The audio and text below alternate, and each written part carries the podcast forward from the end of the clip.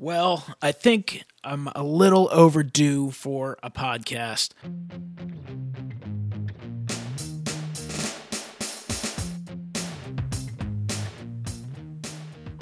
What's going on, everyone? Miko back with another episode of Hobby Talk.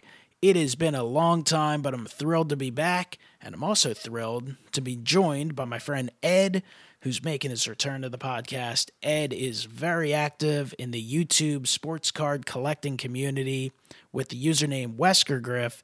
He's also on Instagram and he's really active in a bunch of Facebook groups as well. So, Ed, welcome back to the show. Thanks for having me, Mike. Great to be back. Looking forward to discussing various topics in the hobby and in baseball, and it should be a great episode. Yeah, it should be a lot of fun. The hobby is very active right now. The hobby is hot. It is uh, something, this hobby has been ascending for years, and it's really reached a pinnacle where it's it's kind of getting a little out of control when you look at the prices and the amount of attention it's getting uh, in social media and from uh, just a lot of big voices out there in social media and you're you're seeing a lot of talk about the hobby outside of your normal hobby talk areas. So that's something we'll get into. Of course, baseball season is getting close. Spring training games beginning shortly. The season not too much more than a month away, so that'll be interesting. Of course, we had a big uh, big issues going on in this off season. A lot of controversy going on with the Houston Astros and of course, that affects the hobby as well. So we have tons and tons to talk about. Yeah, really looking forward to touching on a lot of these topics. But the hobby right now, I know a lot of people have said it in the YouTube community. The hobby right now is extremely strong. Prices are rising across the board for modern and also vintage. And it's just a great time to be a collector. And I mean, I don't know about you, but is this ridiculous boom in the hobby? Is it almost feel like it's too good to be true? Is it does it have you unsettled at all? Because personally, these last few days, I felt a little unsettled with just how big this boom is and the prices on obviously vintage. Those prices are going to be there, but some of these modern prices are just kind of out of control right now. It's it's pretty crazy. Well, from baseball to football to basketball, you know, even hockey to all the major sports, I think you're just seeing a giant influx of a lot of different people coming into the hobby. I know with basketball, you're seeing the massive overseas push since basketball is becoming more and more of a global sport and the entire Panini Prism, you know, boom that's going on. You can't even find the value packs or the blasters anywhere around where I live, and you just got people cleaning out everything when they see it on the shelves. Uh, with baseball, you have, you know, the hype with uh, 2020 Topps.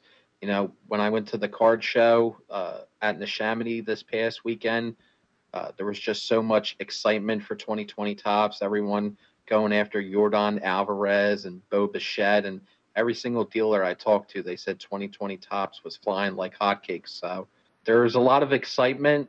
Uh, of course, not every, especially for you know the modern pro- products, more so. Uh, not every one of these guys is going to be a sensation, but it is cool to see all the excitement around the hobby. And uh, myself personally, I'm being a little cautious, but I'm having a lot of fun with it yeah, it's really exciting to see the hobby getting attention and such. And like that's really exciting obviously, but at the same time, you know, you see these prices rising and certain things start to become unaffordable. And just to touch on basketball real quick cuz I think you and I are both kind of baseball first guys. We dabble in other sports a little bit. I do some football and I know you do a little bit of uh, basketball and hockey as well as football. But uh basketball is ridiculous. Like, you know, I just see this kind of uh, on my peripheral because I don't really pay attention to it super closely, but I know that Prism basketball is out of control, and optic basketball, which just came out in the last week or two. I think I saw it's like hundreds of dollars, like maybe four hundred dollars a box, like for a hobby box, which just sounds completely out of control and just you know a gamble that kind of tough to uh, win on. And I know the retail is just vanishing right away, and it's like instantly going for double. So basketball is really, I think, the hottest sport in the hobby right now, and you have a lot of. Uh, I guess a lot of money coming in from overseas, but also there's just that brand. These certain players have these individual brands. Obviously, basketball league, you have less players, and the players are very recognizable. So basketball is just completely crazy. And then, of course, you know, football, hockey are strong as well, but baseball is what we follow. And you know, the baseball market for rookie cards is it's it's really hot right now and I guess it'll be interesting to see how long uh, the hobby can sustain that. Obviously, part of the reason is a good economy that allows kind of an extra flow of money. Um, that coupled with the fact that the hobby is growing and a lot of people are finding the hobby again, and you have new money coming in, that that explains kind of some of the prices. It's just you have to kind of step back and think like how long can this last at this level? Yes, but I do think one of the craziest aspects of the hobby that occurred uh, in this off season, I guess you can say, or uh, the last couple months, easily, in my opinion, is the Kobe Bryant uh, card market because, I mean, I'm sure everyone listening knows about the tragedy with uh, Kobe's untimely passing and uh, how horrible that was. But then, you know, when that news broke, you just see all his cards, you know, quadruple. And if you look at some of the prices on his PSA 10s, I mean, they're just they're unaffordable for the, you know, average collector. So, I mean, to see that explosion, it, it's just it's just kind of jaw dropping, but it also, you know, speaking from my own personal experience, it kind of you know, I didn't have any Kobe Bryant cards in my collection because when I by basketball, I mainly focus on the Philadelphia 76ers since I'm a Philadelphia 76ers fan. So after seeing after seeing that, I was just like I had to reevaluate the way I was collecting basketball because you know I am a fan of the game, so I want to collect you know the star players of the day, and to not have a Kobe Bryant card, I mean that's kind of shameful. So, and and now you know th- those cards will I think, settle down. I think they will bottom down a little bit, but they're not going to bottom down that much uh, because of how you know legendary of a player Kobe Bryant was, and you know everything he accomplished in his life. But you know that was probably hobby wise the craziest uh, story of the last couple months that I've seen. Yeah, those prices just took off when that news broke, and you know, I don't follow that market too well, so I don't know kind of if how much they've come down. I I suspect they've come down at least a bit from that initial spike, but you know, the interest in that player will always be there and the prices will, you know, probably never drop too much. Of course, he'll be enshrined in the Hall of Fame as well, I'm sure in the next few months or within this year. I know he's eligible this year. Um, I don't know exactly when uh, the Basketball Hall of Fame has their enshrinement and everything, but you know that'll keep interest as well. Not that people didn't know that Kobe Bryant was going to be a Hall of Famer, regardless, but you know the Hall of Fame is something that people in this hobby uh, certainly appreciate, and it gives people a reason to collect. So that that was obviously a, a sad story and kind of one of those things you, you find out about it and you're just thrown off like wait what and uh, you know, a lot of people like to uh, kind of reminisce and go back and start picking up some cards either that they used to have or adding to the collection. And then, of course, you're going to have people who, uh, you know, try and pick up stuff just to move, um, to profit off of it. But there was there was definitely a lot of movement in the hobby on the in the Kobe Bryant uh, side of things.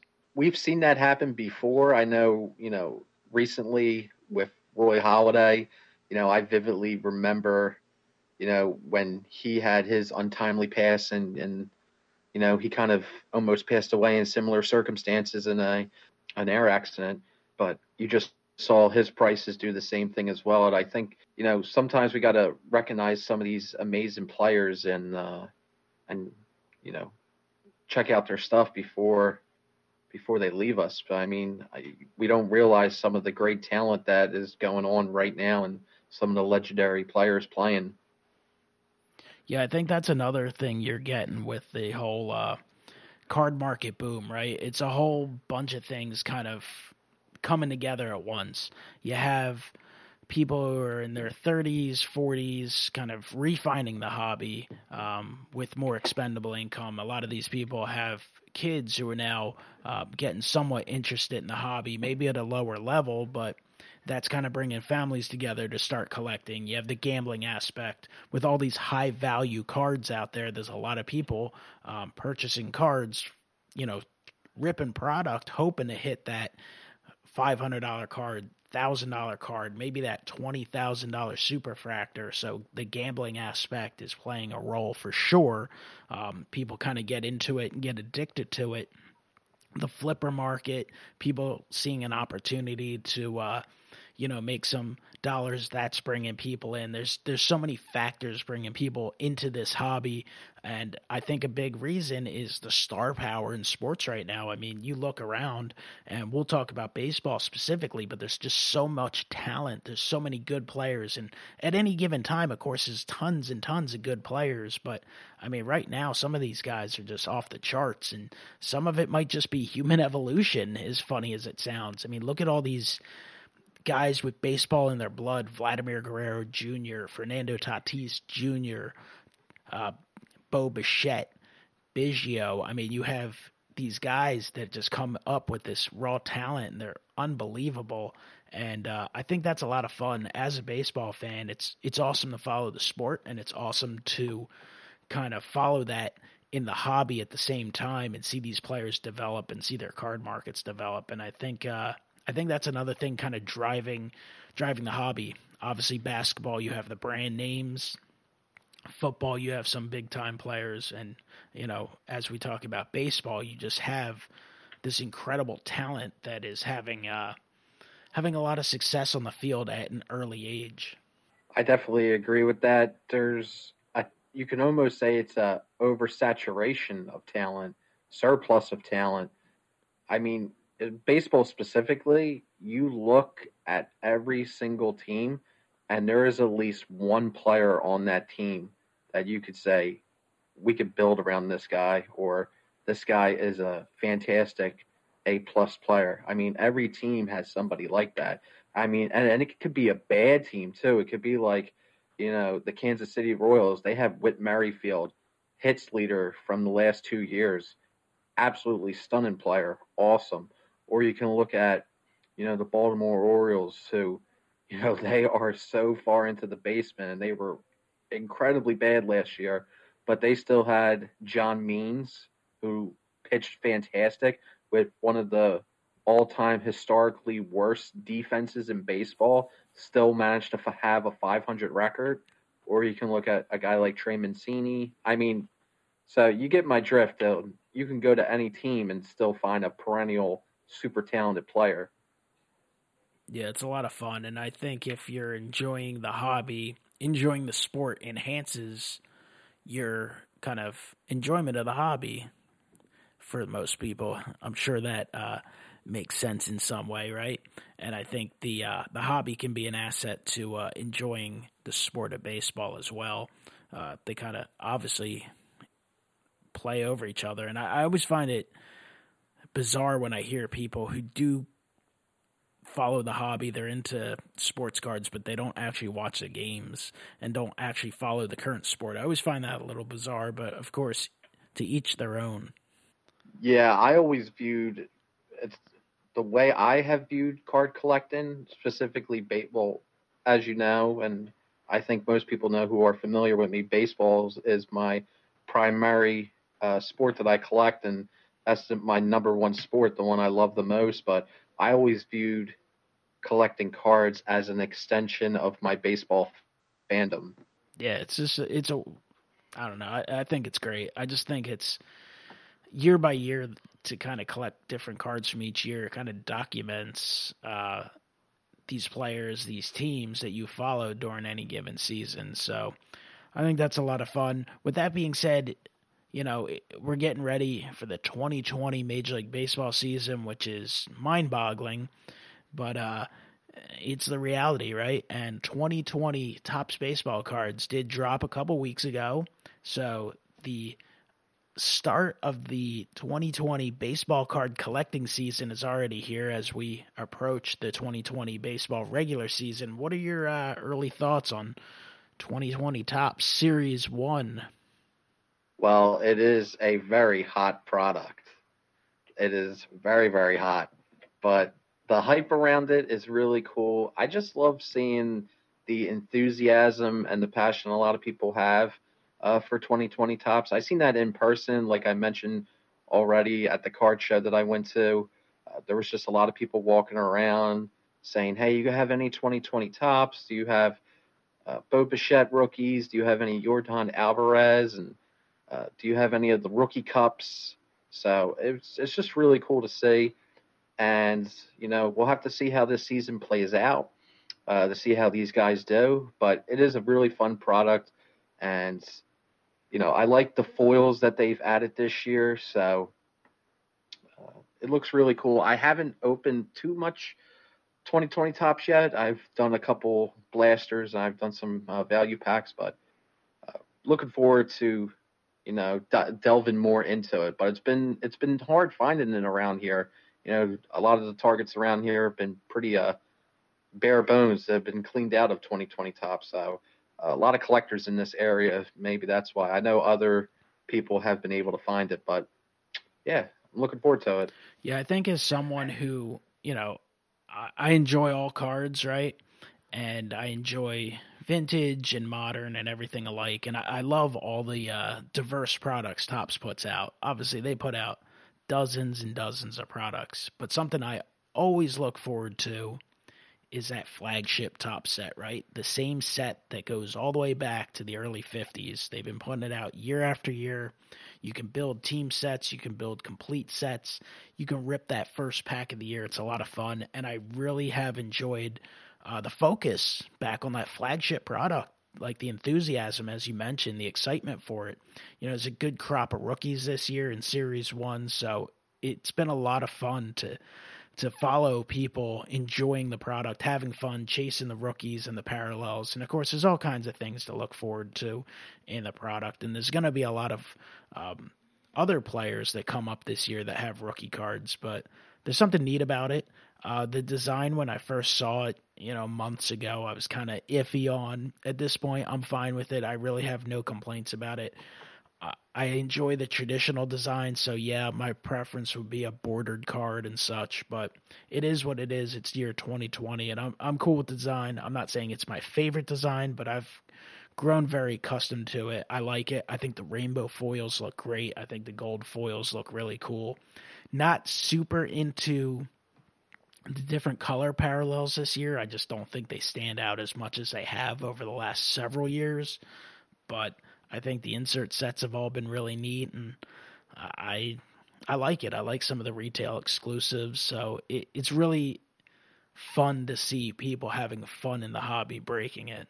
Yeah, the only thing that I'm not crazy over uh, in regard to 2020 Topps is I don't like the fact that the names are sideways, but I can see myself eventually getting over that. I will say it takes a lot for me not to like a design. Uh, honestly, the only Topps design in recent history that I really, really don't like was the twenty, uh, the 2007 design. It's the only version of Topps that I just don't like at all. Is that the one? What was Black Borders? Was that 07? That was the the 2007. No, 08 is is the white.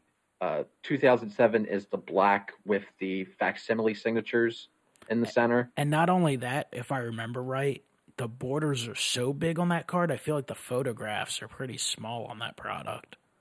Yes, it's a very strange design, and I, that out of all the designs that Topps has ever done, that is the one that I just I loathe. I, I don't like it.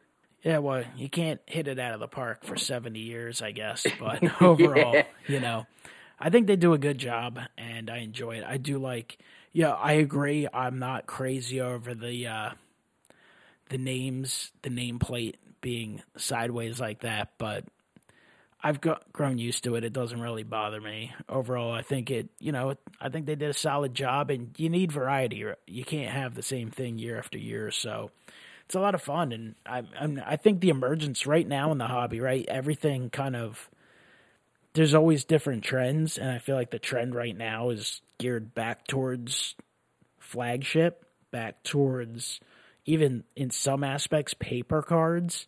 Maybe not Bowman paper, but like the Topps paper, because people are realizing they're more condition sensitive than the chrome. And uh, I think a lot of the focus now is on rookie cards, so that's pretty neat rather than just the hits. I mean, obviously, people are buying products and they want the hits, but uh, it seems like even some of the color parallels or photo variations of base rookie cards are a little more in demand than even the autographs. Obviously, an autograph of a key rookie card is going to hold substantial value, but I, I do think that's a trend that I like where it's not just all oh I got to hit get this hit and toss everything else. Yeah, I would say probably, and this has been developing. I would say over the last couple years, but you're really seeing more of a, I guess, back to basics approach for collectors at large, where the rookie card has really returned with total authority over, you know, I would say the last 10 to 15 years it was always about the hit, you know, getting the relic card or getting the auto relic or hitting the autograph. But now it seems to be more along the lines of hitting the rookie card or more specifically hitting uh, a type of parallel of the rookie or maybe a short print or a super short print of a rookie card. All right, let's switch gears real quick. Hopefully, you don't spend a crazy amount of time on this, but I'm sh- I'm sure we'll spend a few minutes it's an unfortunate story that's uh, you know there's been rumblings about it for a little while but things really uh, took off this offseason. The Houston Astros, the sign stealing, cheating allegations, slash, um, obviously, eventually, the report given, proven, punishment handed out. That is uh, something that's kind of rocked baseball this offseason. It, it's something that's I think the Houston Astros kind of hoped would be a big, well, not that they wanted it to be a big story, but they thought, you know, maybe this would be a big story and then we'll move on and people kind of forget about it. And that has not happened. Uh, it's just getting more and more traction. You have players speaking out on it, fans are upset about it. And it's going to be interesting to see what kind of effect that has in the hobby. Are people going to continue to, uh, collect Houston Astros. Obviously, the Astros have been one of the best teams in baseball over the last three, four years. They're a team that has a lot of players that are hot in this hobby. Alex Bregman, his stuff was insanely hot late last year, so he made a push for MVP. Jose Altuve, as he, uh, you know, was on his quest for potentially 3,000 hits and a chance to be a future Hall of Famer and his playoff heroics. And then, of course, they have a number of other stars such as Carlos Correa and uh, George Springer, guys who've had a lot of on field success and uh, at times been darlings in the hobby. So I guess uh, let's get your thoughts on the Houston Astros a little bit and, you know, what kind of role that may or may not end up playing in the hobby. Well, I know we have quite a number of Astro fans that are in the community on YouTube. So I don't, I really feel bad for them. Uh, I really feel bad for the Astro fans because you're a fan of a team and your team does something this treacherous. It's, it's, uh, it, has got to really be difficult. But personally, I, the whole thing is just absolutely horrific the Lion that's still going on. I know Carlos Correa did an interview with Ken Rosenthal where he emphatically told Ken Rosenthal that there was, you know, no sign stealing going on in the postseason. And then you have the following day, Rob Manfred doing a press conference at the Cactus League saying, no, there was. So it's just, the more that these guys are open their mouth, uh, specifically the Astros players, it's just it's just looking worse and worse and worse. It's such a bad look. Uh, what they did, I mean, they cheated. They uh, what they did personally, I think, is way worse, way worse than any PEDs or any steroids or anything like that. Uh, because when you're talking about steroids, it's the individual, whereas what they were doing was an organizational thing. It was a whole combined effort. So it's just really, really bad for baseball. I don't like the way that Rob Manfred has handled the whole situation.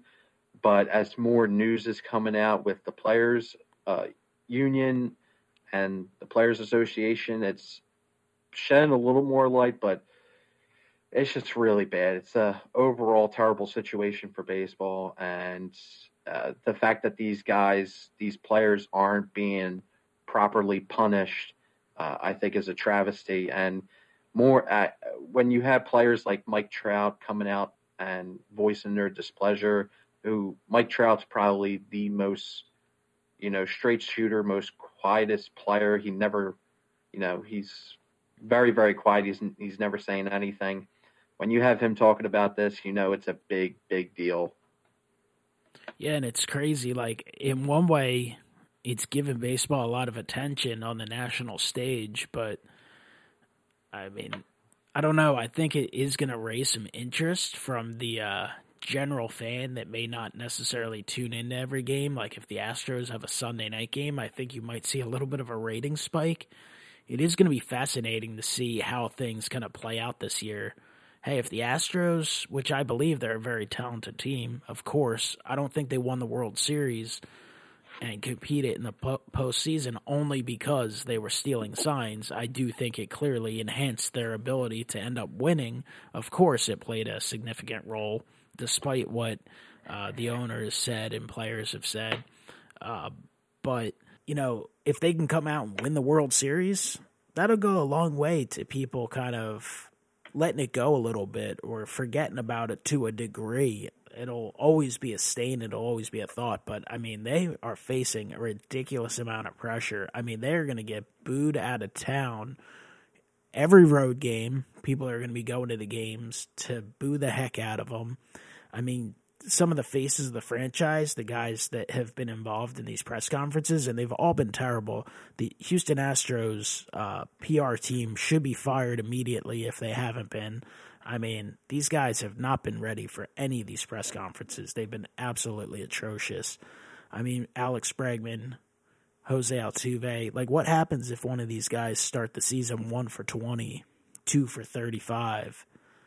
I mean, you could see a real uh, a real, I think, you know, kind of troublesome stretch trying to get out of that because you are going to be villains on the road and you're going to have that personal pressure on yourself and a lot of people kind of speaking out against you. So it, it's to be it's to be a fascinating season to uh, follow the Astros. I think you'll definitely see a increased interest in baseball. They'll they'll definitely receive that because you know, as far as I go back from watching baseball, we've never had a team that you can synonymously say is the villain. The Astros are so villainous right now. Like pretty much everyone who's not an Astros fan absolutely loathes that team. And you know, the only other villain that I can think of uh, that that's been in baseball is you know Barry Bonds was a little villainous. There was a lot of people who were against him.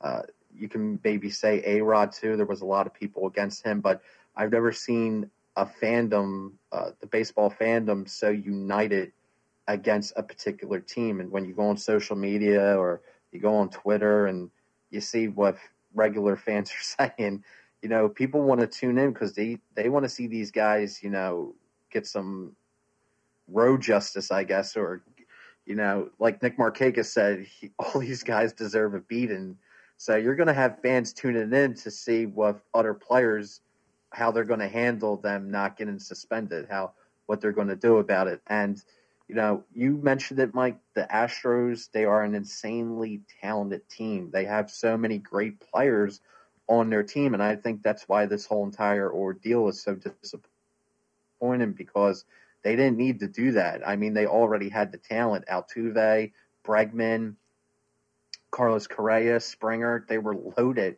with such great talent. They had Verlander, Gerrit Cole. So they had so many fantastic players. So that's why I think that's why it stings a lot more for your average baseball fan because they're like, this team was really, really good and they were doing that. So I think that's why a lot of people see it as unforgivable. Yeah, and I think baseball's become a very localized sport, right? So we're Phillies fans, the two of us. So the Mets are a villain to us.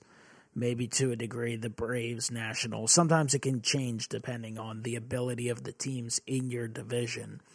Uh, I think certainly the Yankees are always deemed as a villain in the sport just because of their history of success. But generally speaking, unless you're a member of the AL East, you're kind of like, ah, I'll root for the other team because the Yankees have won so much. They're not quite as bad. They're, the Astros, really, though, they they are the villain of the story at this point. So I actually am kind of getting even more and more excited as we talk for 2020 baseball. Should be a lot of fun, but kind of jumping back to the hobby aspect. I mean, do you see this playing a role or a continued role? I mean, if you browse eBay, I mean, people are still buying Altuve rookies. The price is certainly down from the uh, the point they were at in the postseason. Uh, Alex Bregman, I haven't really kept up with his market a lot lately, but I think last time I did see, they certainly still had strong value. They haven't, you know, the bottom hasn't dropped out, but I guess what'll be interesting is will it drop out? Are there going to be people collecting? I mean, certainly Astros fans are still going to collect, but are other people just going to go, I want nothing to do with the Astros cards? I'm not collecting them because I feel like that's something that might be a mindset of yours, or are people to be interested so they will follow and maybe even make some purchases for these Astros guys? Because it's certainly given them a lot of press. Well, I think the only precedent that we have uh, hobby wise for something like this are the PED guys. And as you know, Barry Bonds, Roger Clemens, you look at the prices, uh, Mark McGwire, you look at the prices of their, their cards and for their accomplishments, what they accomplished in the game does not reflect uh, their hobby value. So I think with the Astros, you'll see a drop off, but I think most people are in a wait and see approach, uh, specifically to certain players on the Astros. I feel like a lot of people are in a wait and see approach with Altuve. I think with Bregman uh, and all those guys, but speaking for myself personally, you know, I don't have that many Astros cards. I do have several Altuve's, uh, rookies and autographs. Same with Bregman and same with Carlos Correa. You know, I'll hold on maybe to one or two of my Altuve's, but uh, I'll probably be dumping uh, the rest of those guys. Or who knows? Maybe they'll have a great season this year and they'll silent they'll silence people. But I'm telling you this right now: if they go out there this year for 2020, and a lot of those guys struggle, like you you mentioned, like they start off 0 for 20 or 0 for 30, or they're only hitting 200 in April, you're going to see people dumping those cards at an alarming rate. That's definitely a possibility. Um, and I agree. There's a lot of people who have invested a lot of money in some of these players, and they're going to be hesitant to um, sell too low or sell too quick because certainly these guys um, still have a lot of upside. I mean, Alex Bregman's still a very young player. Altuve is still in his prime. Uh, personally, I I had accumulated like seven or eight Altuve rookies in Gem 10s from the uh, Topps Update card.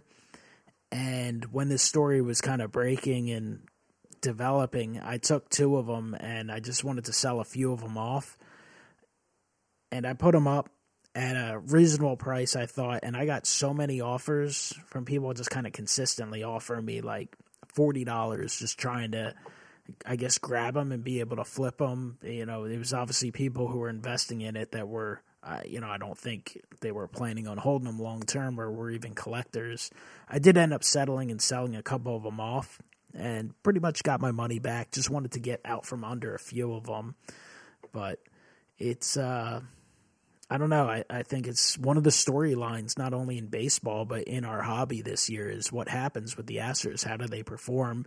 And uh, whether they perform good or bad, does that, um, you know, how does that play in this hobby? Because, I mean, you saw, I don't know, well, I don't know if you saw Ed on social media. I think I saw it on either Instagram or Twitter you know, Topps is down in spring training and they do promotional stuff, and they had Houston Astros players opening the cards, uh, opening 2020 Topps. And I did see a lot of people responding to some of those comments, which I'm sure Astros and Topps probably didn't appreciate. I saw uh, one of the uh, responses was, "I'm sure the Astros weighed all the packs so they get the open the packs with hits and all kinds of stuff." So that's something that is gonna, not going to leave the Astros side uh, anytime soon.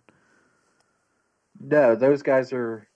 It's going to be a scorched earth policy on the road with them everywhere they go, and it doesn't matter. They could be going to, you know, New York. They could be going to play the Yankees, or they can be going down to the Trop in Tampa Bay.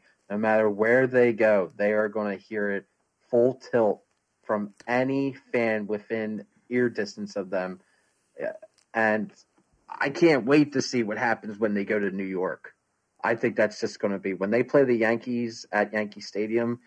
I think you're going to see you're going to see stuff that we've never seen before or stuff we haven't seen in a long time from a fan perspective. Those fans are going to really really let them have it and you know that's kind of entertaining because I kind of want to see how these players respond. I want to see how Jose Altuve responds. I want to see how you know, a young player like Yordan Alvarez, who really doesn't have anything to do with uh, that whole cheating scandal, how he's going to, you know, be able to do this. So those guys are going to have to be extremely mentally tough and, you know, yeah, if it's a close it, it game, I mean, you're going to have chanting for nine innings every time these guys come in the batter's box. When they're in the field, I mean, you're going to have the fans ch- chanting and booing.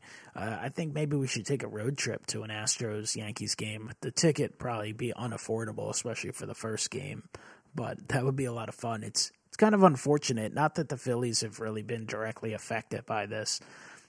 Uh, but it would be interesting if they came to Philadelphia this year because obviously the fan base here uh, loves to look for any reason to kind of boo. So that would have been a would have been a fun game to attend. There was nothing more disappointing than going through the Phillies schedule and seeing that they play all the teams from the AL uh, from the AL West, and then seeing the one AL West team that we don't play at home is the Astros. I wanted to go to that game so bad, but they played Houston at at Houston this year, so hey, at least we get the Rangers. There you go, the Texas Rangers. Should be fun stuff, but uh, yeah, I mean that's a big story in the hobby and in baseball, and like I've said, it's going to be interesting to see how things play out. Uh, back to just kind of talking about the hobby in general. As we've talked, the hobby the hobby's hot, right? The hobby has been growing for a number of years. It's been gaining more and more attention, and I think something like social media helps spread the word because not only are fans and collectors finding each other and having someone to share the hobby with, but people are able to promote it. And you have some big names out there. You have a guy like Gary Vee, uh, well known, uh, a well known social media guy, right? Who has millions of followers and he used to be involved in sports cards back in the day and he kind of refound the hobby and saw how much potential and he, he's someone he's a business guy so he i think he has a love for cards and has a history with cards but i think he also sees the potential to make a quick buck or two. But he's been talking about sports cards right? So that naturally will bring a lot of people in. It will give people attention. Now you have a guy like phil hughes who started his own YouTube channel and he's on Twitter and stuff like that. He's got the YouTube channel Phil's Pulls. And just being a big name, he's naturally going to gain uh, subscribers and followers and bring people in who, you know, are they know who Phil Hughes is, right? So that's why they're checking it out, and then they're kind of coming into the hobby. So when you see these big names promoting the hobby, that's going to attract more and more people, and then those people are going to talk to friends of theirs and bring more and more people in. So the hobby's growing. It's getting a lot of attention on social media. It gets attention on stuff. You you see it on MLB Network too when Topps comes out, they'll open and promote Topps a little bit. But the one thing we haven't seen a crazy amount yet because it's there's so much online. There's online stores popping up all the time. Uh, there's eBay, all that stuff. It's kind of an individual marketplace. You don't really see the card shops popping up much, right? There's still some few and far between. I'm sure there's some new ones here and there. Uh, and card shows. Card shows are a ton of fun. We're not seeing that many new shows, at least locally for us, but the shows we have, the Philly show, which is a regional show that takes place three times a year, and some of the local mall shows that have been running for years, uh, they feel different. Are you uh, are you with me on that? Like they feel like a renewed energy, more energy, more people, better attendance, um, kind of more dealers coming through, fresher products, and a lot of excitement. There's definitely for card shows in particular, they are definitely on the up and up. I mean, the attendance, especially at the Philly show, I mean, when we went to the Philly show, it was wall to wall people. We were packed in like sardines. Couldn't even get down the aisle. So the dealers at these shows, they're doing pretty well. And it's cool to see that card shows are really booming. You did mention that there's really not a lot of new shows, but the shows that are going on, you know, like the Philly show, like the local mall shows, and then the summer shows in, in New Jersey, they're doing incredibly well. And I think a big reason that card shows in particular are doing well is because with, you know, what the majority of us buy our cards online via eBay. But now with the sales tax, you know, if you're going to buy a hundred dollar card, do you really want to pay ten dollars in sales tax? Whereas you can go in person, you can hold the card, you can look at it, you can talk to the dealer, and you can negotiate a price and it's so much easier. So I think that's that's part of the equation on why card shows are up. Yes, there's a renewed passion and a renewed energy for the hobby, but I think also why you're seeing such an increase is also because it gives you a reason now to save money when you're buying it in person. Yeah, I think definitely the uh, the online taxes, right? That has made things like the card shows a little more competitive. Um, I also wonder if part of it is the amount of attention the hobby's getting. Uh, you know, kind of in pop culture a little bit. Not not that it's even close to what it was really in the 80s or 90s among the general audience, but you have more and more people kind of accepting and understanding the hobbies around and people talking about it. So I think that maybe, you know, for years some people would just kind of collect. They wouldn't they'd be into cards, of course, and they would collect, but they wouldn't have anyone to really share it with. And now there's such a renewed interest in the hobby. I think it almost gives some people a reason to kind of get out and go physically go to a show and be able to look at the cards and converse with dealers and fellow collectors and you know, some people get to know each other through social media, whether it be in Facebook groups, localized, um, Twitter. I mean, huge card following on Twitter. People messaging people back and forth all day, every day. Instagram is huge. It's probably the biggest of all the uh, social media aspects. YouTube to some degree as well. Of course, we're involved in that. We're meeting people at shows all the time that we've gotten to know through that. But I, I do think that the acceptance of the hobby has kind of almost given people a uh, kind of a confidence and uh, and a desire to actually get out and go physically uh, make their presence at these shows. I mean, of course, it's with new people involved as well, but obviously, we know we can buy virtually any card we want at any time uh, through stuff, either websites or eBay. So, I do uh, I don't know. I think it's a lot of fun, and it's going to be kind of interesting to see how much these shows continue to grow uh, going forward. And if new shows pop up, I would like to see new shows pop up and have a few more options. But you know, the National Sports Collectors Convention's been growing every year for the last several years. Uh, this year, it's not in the most popular of destinations. It's awesome for us, for us guys here on the East Coast. It's great. It's in Atlantic City, New Jersey, fairly quick ride. Uh, but for the general audience, from people across the country, they have to fly into Philadelphia or New York, uh, generally speaking, and then have a little bit of a hike to get to AC. But people will still come. People will enjoy it, and I think uh, it's going to be really interesting to see how big that is this year because I'm sure it will probably be a record breaking uh, attendance again, specifically for the Atlantic City show. So it's something to, uh, I, I, know I'm pumped up and always excited for it, but I think there's just even something more special this year with how much the hobby has grown and is booming and brings excitement. Yes, and I'm really curious to see, you know, how busy Atlantic City will be because I remember when the show was last there in 2016, and I went to the national in 2016. Then I went in 2018 and 2019. So I've been to Atlantic City, Cleveland, and Chicago. And when I went to Atlantic City, it felt like night and day compared to Cleveland and Chicago. But with Atlantic City, it felt like more intimate. Uh, it was a little, it felt a little smaller, uh, convention center wise. But I'm really, but the, I remember after that Atlantic City show in 2016, I remember the people who run the national, you know, were very appreciative of the city and were very happy over the turnout. And they were happy. Uh, all the dealers had rave reviews and everything. So, if you're listening to this and you're on the fence about coming, I highly, highly recommend, you know, coming to the National in Atlantic City. It's going to be a lot of fun.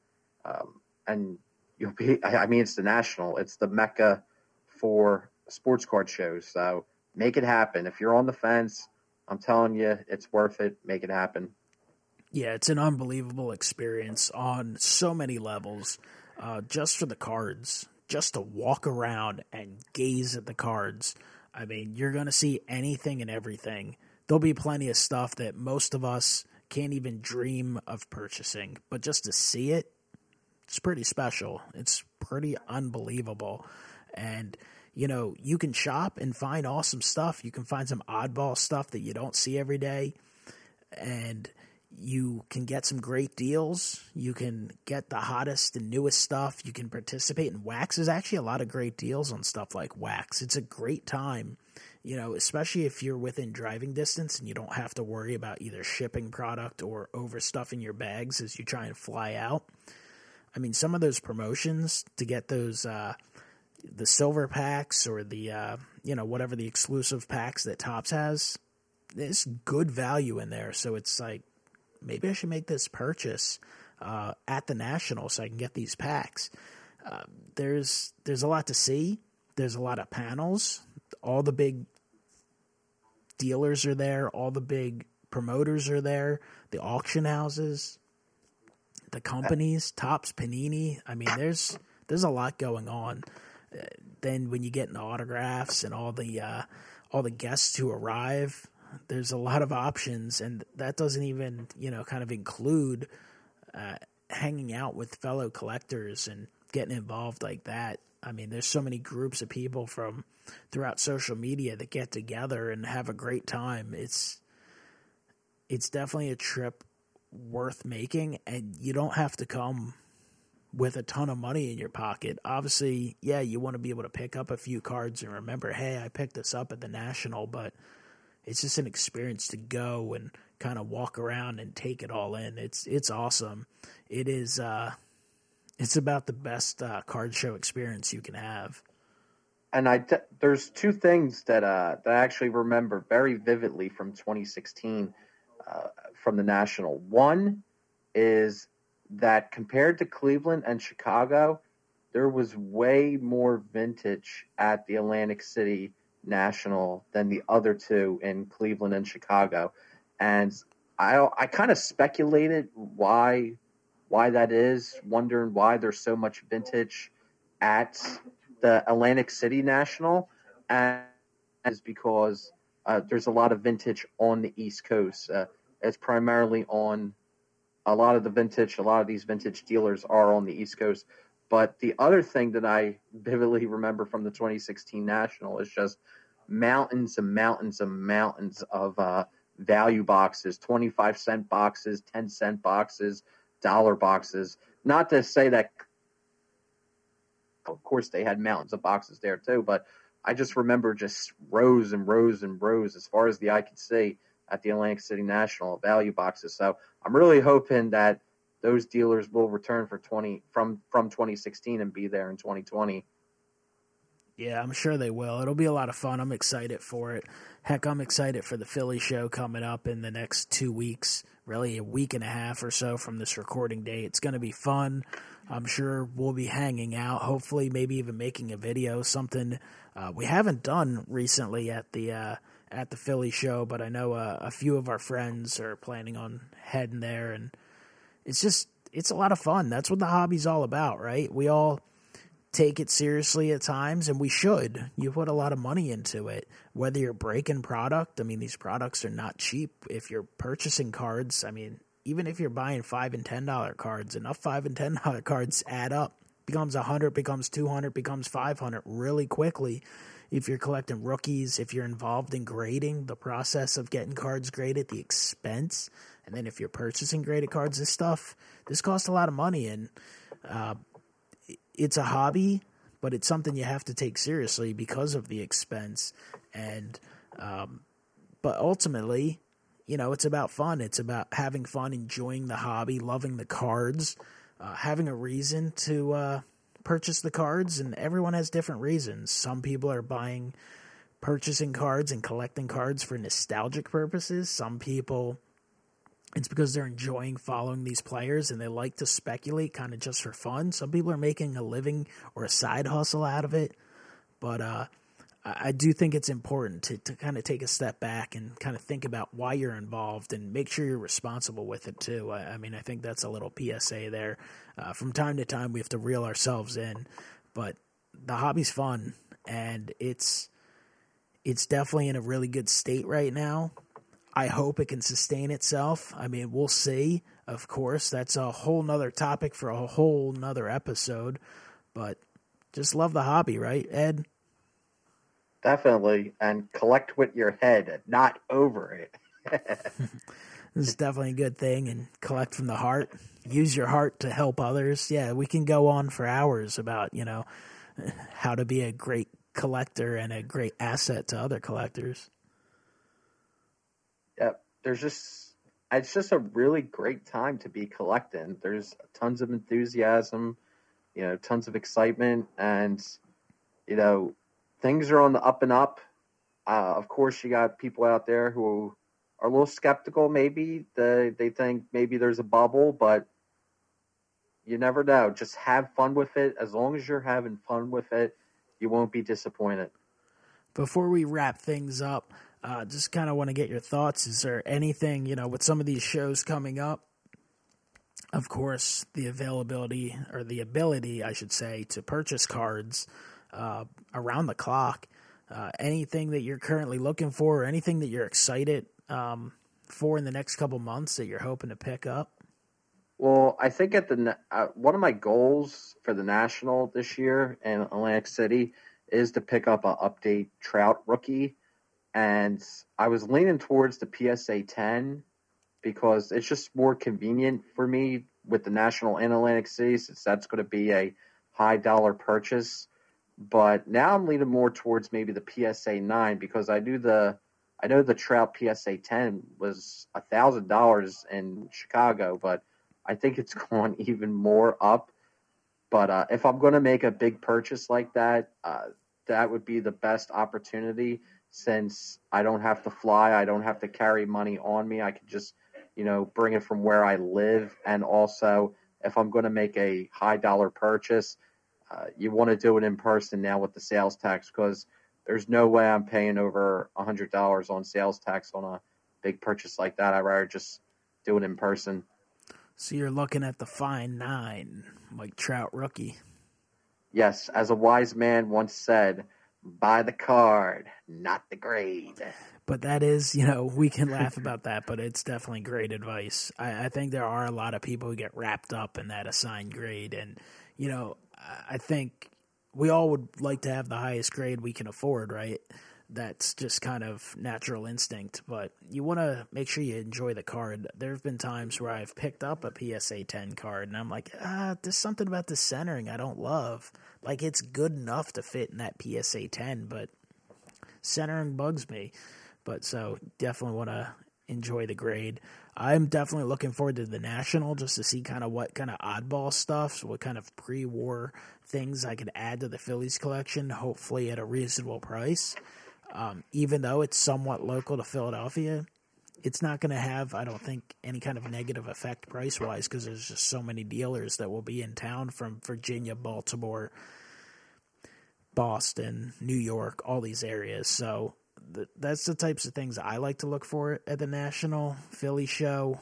I don't even have anything in mind. I just want to go hang out, look around, hit up the value boxes, and I'm always browsing on eBay looking for stuff, adding Ginter autographs to my collection, checking out eBay, just trying to follow things. So it's a lot of fun. There's always things to pick up, which is something that uh, that also fuels our love of the hobby because there's always new products coming out, new cards being created, but there's so much stuff that's been uh, produced in the past that you're always discovering new things or you're always getting ideas from fellow collectors and that's sparking your interest and like, oh, maybe let me check that out. What have they made of that particular type of card in a player or team I collect? So that's uh, one of the reasons you kind of that I give for people to make sure they're checking out uh, other collectors' collections because you can definitely find a ton of great inspiration. Definitely agree with that, Mike.